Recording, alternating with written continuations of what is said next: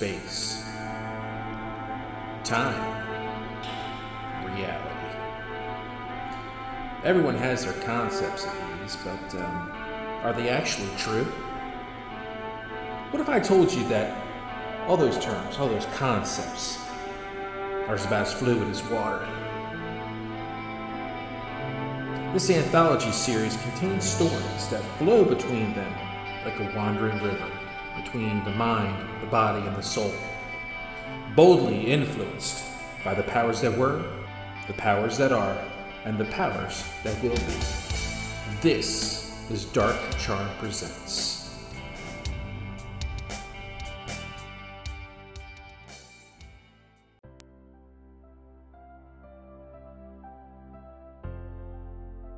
It was early autumn, in the year 1978, and Kayla Jones sat alone in an almost empty viewing room in a funeral parlor in Bel Air, Maryland. The room itself was made to comfort people, but all it did was made Kayla feel worse. She hated the floral arrangements, and she hated the wallpaper that looked like a lush forest.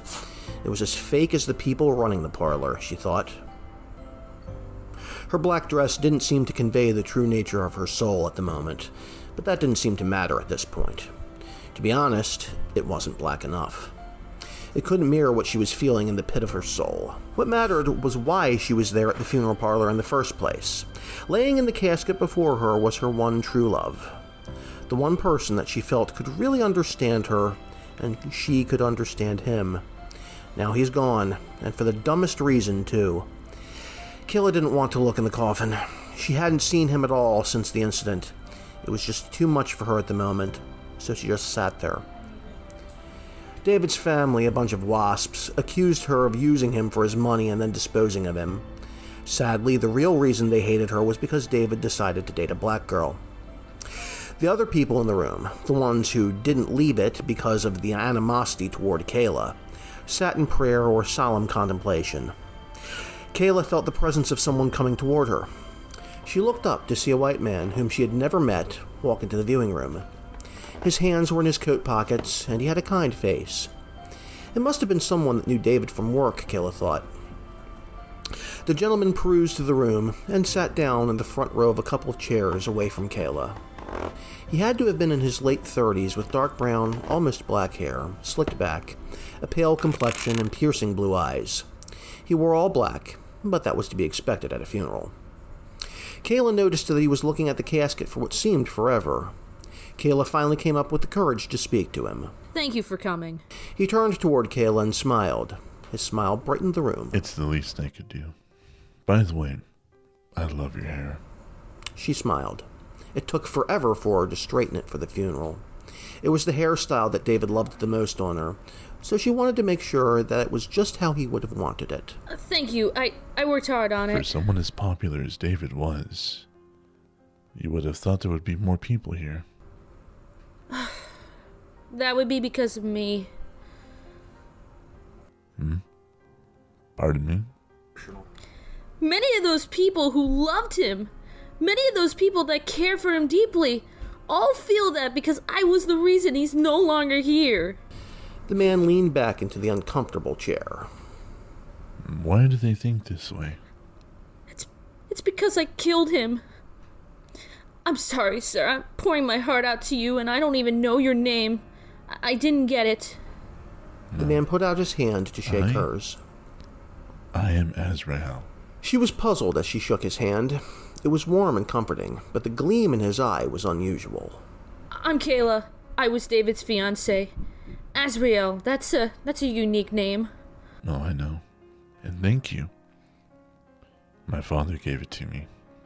But to be honest, it's no more different than any other names from the Bible Daniel, David, Michael, Noah. They all have biblical roots. Now, how did these people think you killed David? It was just a prank. I didn't think this prank would kill him. He tried to understand where she was coming from.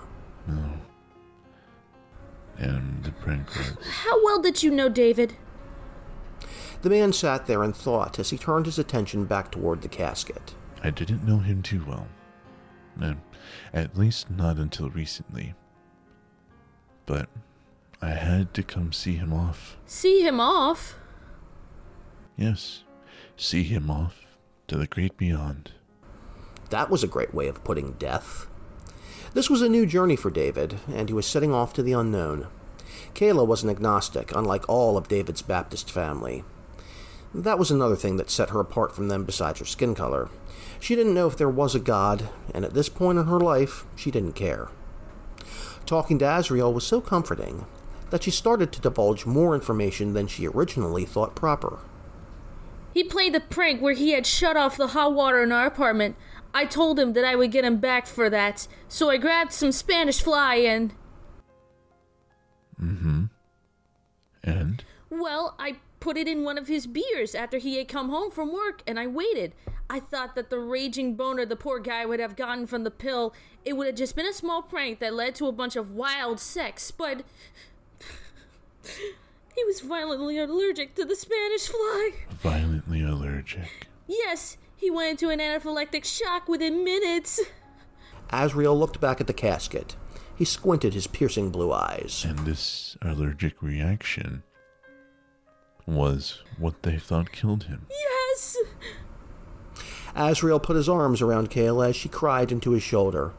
Kayla sobbed into his shoulders His while family continuing. said that I was garbage and that I should have known that he was allergic to the main ingredient, but how was I supposed to know? We never used it before. I mean, it's Spanish fly, for Christ's sake. No, I'm very sorry. That's pretty intense. How did they expect you to know that he was allergic if he didn't even know himself? She was about to answer until the people that were so distressed, Kayla decided to come back into the viewing room and sat down in their seats. If their eyes were laser beams, they would have bored holes into her body. She never felt shittier in her entire life, as they made sure that they stayed away from her as if she had the Black Plague. The funeral director, an overweight middle aged white man with a snowy white goatee, came up to the podium.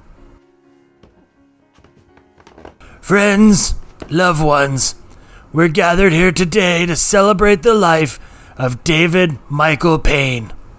Without warning, Azrael stood up and looked around the viewing room. Excuse me, sir, but we are starting. Azrael turned his gaze to the funeral director, and an icy cold stare came from him. The director froze in his tracks as his already white skin flustered. Azrael walked over to the casket. The young man was inside, lying peacefully. Some of David's family started to protest Azrael doing what he was doing. Kayla noticed that he touched the inner part of his neck and felt all the way down his body. Kayla looked bewildered. What are you doing? He stopped at his belly area and turned to her. Hmm. Was he diabetic? Kayla? No, I don't think so. An older woman in the back of the room piped up. You better get your ass in that seat. He looked back at her with the same icy stare, and no one else chimed in. They were all too afraid. While this was crazy to Kayla, it was comforting for her to see David's family finally silenced. Did he take any drugs, such as heroin? Hell no! I would have dumped him hmm. immediately. He smiled and leaned into her ear. Your prank is not how he died. But someone wanted you to think that. Huh? Mm, If you pull up his shirt, you'll see a puncture mark that was made by a syringe. That is how he died. Another older woman in the congregation finally spoke in an indignant tone. I'm David's mother. What's this all about? Don't let that damn floozy near my boy no more. Kayla stood up and pulled up the shirt from the pants to reveal David's bare skin. There was a puncture hole that had nothing to do with the embalming process. Azrael walked over to his mother, but asked Kayla. Was there an autopsy done? No, we never got one done. We knew what killed him. It was her. Listen, we wouldn't want to cheapen David's memory by fighting on this solemn day. I blew it up your ass. You already did that when you walked in the fucking door. This place ain't cheap, buddy. You prey on the sorrow of people who come in here and just make a buck. You cost me an arm and a leg to get a fucking coffin. Thank God we got family in a mausoleum. A commotion came from everyone in the congregation as Azrael just stood there staring at her. A man next to her stood up. He was dressed in a black suit coat, a pair of black jeans, and a button down gray shirt. His gray hair was darker than his gray handlebar mustache. Is there something I can help you with, sir? Or are you just gonna stare at my wife? Kayla had to give credit to Azrael for not punching him out immediately. He stared into the man's eyes and smiled. You don't know how lucky you actually are, sir. He stepped back and headed toward the front of the room once more. Kayla walked up to him before he sat down. What does this mean? He turned to her as his crystal blue eyes seemed to pierce her soul. Do you trust me? It was unnerving, and that was something she didn't expect to hear. She didn't know if she should trust him or not, but at the moment he seemed to be the only one fighting for her. Her voice cracked as she said, Yes. Yes, I do. I already know the truth. The funeral director, seeing as the commotion had died down, started the funeral. Kayla saw the stalwart man watch over her, and she took his hand in gratitude.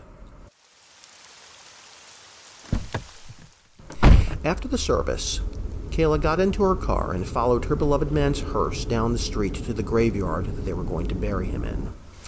She stayed close enough to the casket, but not anywhere near the family as the Reverend performed his ritual. Conspicuous by his absence was Azrael. Kayla looked around for him, but he wasn't there. It was a shame, as she was growing fond of the strange man. It also seemed that without the presence of Azrael there with her, David's family got bolder in their passive aggression. She got every glare and every sneer. Every time those atrocious people uttered the deplorable word under their breath, she felt less human. She couldn't wait until she no longer had to deal with these types of people anymore. In her depression, she stayed home and slept, and slept, and slept. She missed David terribly, Kayla knew that part of her life was over, but it still hurt.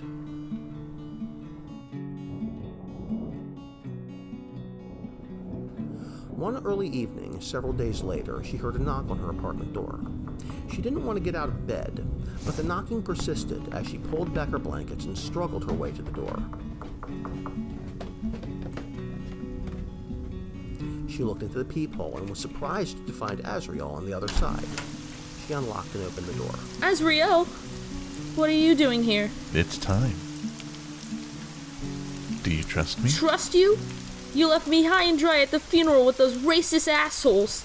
They keyed my car before I left, and I am glad I just wasn't strung up and lynched. Where were you? I needed you. Yes, and I am sorry. But it was for a reason. May I come in? Kayla nodded as she let the strange man into the home. He sat down on her couch. How would you like to get back at David's family? As I don't care anymore. David's gone, and I. That's not true, and I can see it in your eyes. Kayla turned away from Azrael and put her hands on her hips. What do you say, Kayla? Do you want to get back You at them? know, I just wanted to get away from this. I just wanted to get David out of my mind and move forward in my life. But you don't feel right doing it just yet. Yeah, I want those fuckers to pay. Azrael smiled as he patted the seat across from him. Okay, then sit down. I have a plan.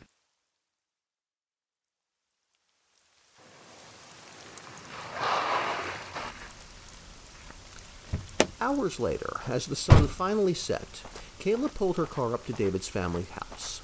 Azrael got out with her, but stayed a little behind Kayla as she walked from the driveway to the cobbled path to the front porch. She looked at the decor surrounding the house, and things began to make more sense to her. It was all about control.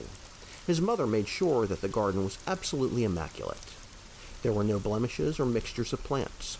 It was pretty in its own way, but it lacked an organic feel to it, and it was almost alien to Kayla. She took a deep breath and rang the doorbell. Azrael stood back and did not climb the stairs to the porch. Kayla could hear the footsteps of someone coming to the door. She could hear a breathing behind the door. Whoever came was looking at her through the peephole. The lock started unlocking, and David's mother opened the door. She stared at Kayla with a look of disdain. Uh, what the hell are you doing here? It's almost nine at night. Kayla backed away slightly from her. I am here for justice. Justice? What kind of bullshit is this? You really don't know, do you? Now what? How your son died. You really don't know. Or if you do, you don't seem to care. Ah, now I get it. You're the police, aren't you? That's why you were at the funeral. Because if you're not the police, I'm gonna warn you. I'll be calling them shortly to get you two off my fucking property right this very second. Azrael's eyes went from crystal blue to jet black. A deep power came over his voice, and the shadows elongated around them. Why don't we ask David? Kayla's breath quickened as she watched the horror that was happening before her. She watched as a shambling vision came walking from behind the car. Her horror exacerbated as she realized who it was. Oh my god. The shambling figure was David himself. David pointed his dead finger at his mother. Damn you, Mama. You know full well it wasn't the Spanish fly. It wasn't Kayla. His voice, while still his own, felt like it was coming in an echo. It wasn't like he wasn't really in his body, but communicating from another place. Baby, what are you doing? What are you doing here? It wasn't the Spanish fly that killed me. It was you. David stood next to Azrael, not as if he was drawn to him, but as if Azrael was his tether to this world. Azrael stood still as David's mother collapsed to the porch floor. Her eyes seemed to convey absolute shock. Kayla knelt down and tried to attend to her. But even in her hatred, David's mother still wouldn't tolerate Kayla in her presence. Now get the hell away from me. Get the hell away from me. All my childhood, you controlled me, guided me into doing things you wanted me to do, not what was best for me. I finally broke away from your clutches when I met Kayla. Kayla cried. She never knew how much she meant to him. Baby, you were led astray. I had to convince you, but you would not listen. You never listen. It's like you died right in front of me when you perfected love to that thing. Mrs. Payne, I am not a thing. I am a woman, just like you. You're nothing like me. Be glad that we never pressed charges on you because if we could, I You would. would have invested instead. Spanish fly is an ingestible concoction. Who did you pay off to cover up the needle mark? David's mother began to clutch her heart. Azrael turned toward Kayla. You need to leave now. But Her time has come. And if you're still around, you'll be blamed for her death as well. I cannot have that. will I ever see you again? David smiled as he touched her soft skin. If it wasn't David, it would have been unnerving being touched by a corpse. I'll And I will always love you. Mrs. Payne fell off the brick porch and closed her eyes. After a few moments, she was motionless as well. Kayla ran back to her car, but saw as the spirit of Mrs. Payne screamed in horror as Azrael had taken Mrs. Payne where she was destined to go.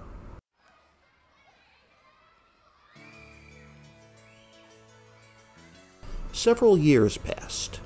Kayla found a new love, one whose family wasn't a bunch of racist pricks, and settled down to start a family of her own.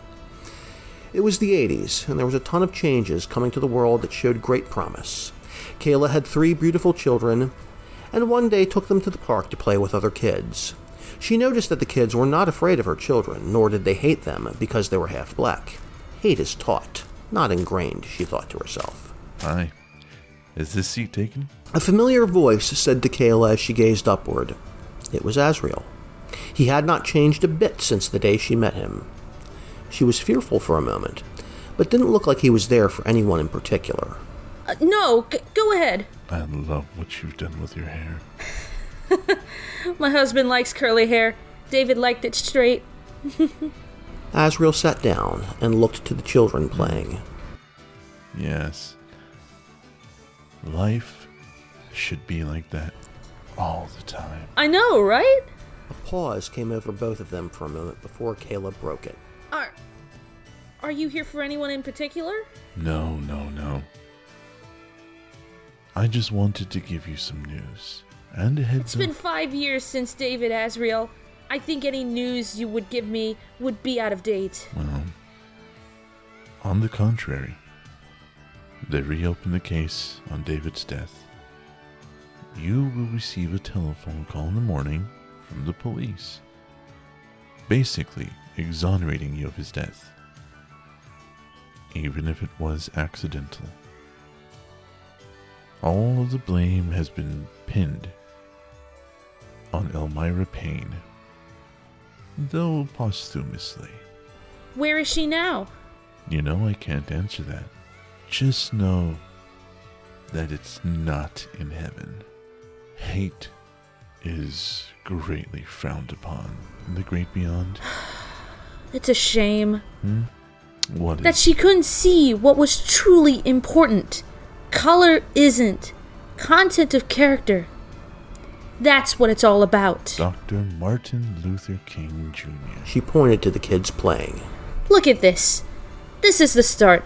Sometimes dreams come true. Kayla realized that she was talking to no one there.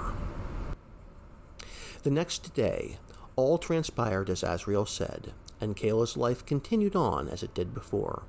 She wondered, however, if she would meet Azrael again, and would it be for her own death? Only time would tell. You've been listening to Dark Charm Presents, episode 206, Prank by Danny Atwell. In the cast, you heard Gatekeeper Emeritus Danny Mac McCloskey, Azrael, played by Miguel Pedroza, the funeral director, played by Robert Hunter, Robert Childress, played by Robert Hunter, the old crabby lady and Elmira Payne, played by Stacy Atwell, David Payne, played by Ferg Berthel, and introducing Max Hunter, who played Kayla Jones. All rights reserved, copyright 2021. And now, a word from our sponsor.